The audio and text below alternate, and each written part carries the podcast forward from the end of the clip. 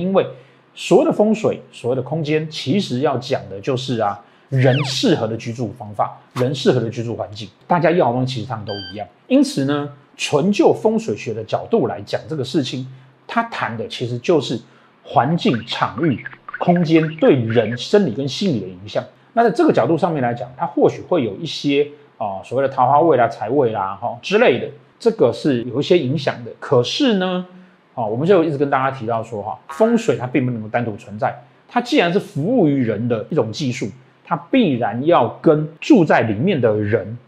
他到底是个什么样子的人去做搭配。我常常提说，风水就跟穿衣服一样，有句话叫做啊。买名牌不如练身材，很多名牌呢穿在我身上都不能看，因为不适合我。既然是要看人，实际上我们在挑选位置的时候呢，真正具有影响力的是这个人他需要的方位。